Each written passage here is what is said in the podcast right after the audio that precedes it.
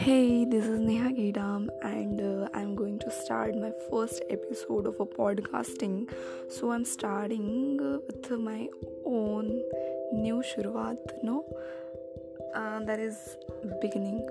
So poetry start with शुरुआत हाँ थोड़ी कठिन होती है हर नई राह की शुरुआत वैसे ही जैसे किसी अजनबी का पकड़ा जाता है हाथ धीरे धीरे फिर बढ़ने लगती है मुलाकात और सारे मोड़ किए जाते हैं पार साथ साथ हाँ हर कोई निभा नहीं पाता है ये एकजुट वाला विश्वास।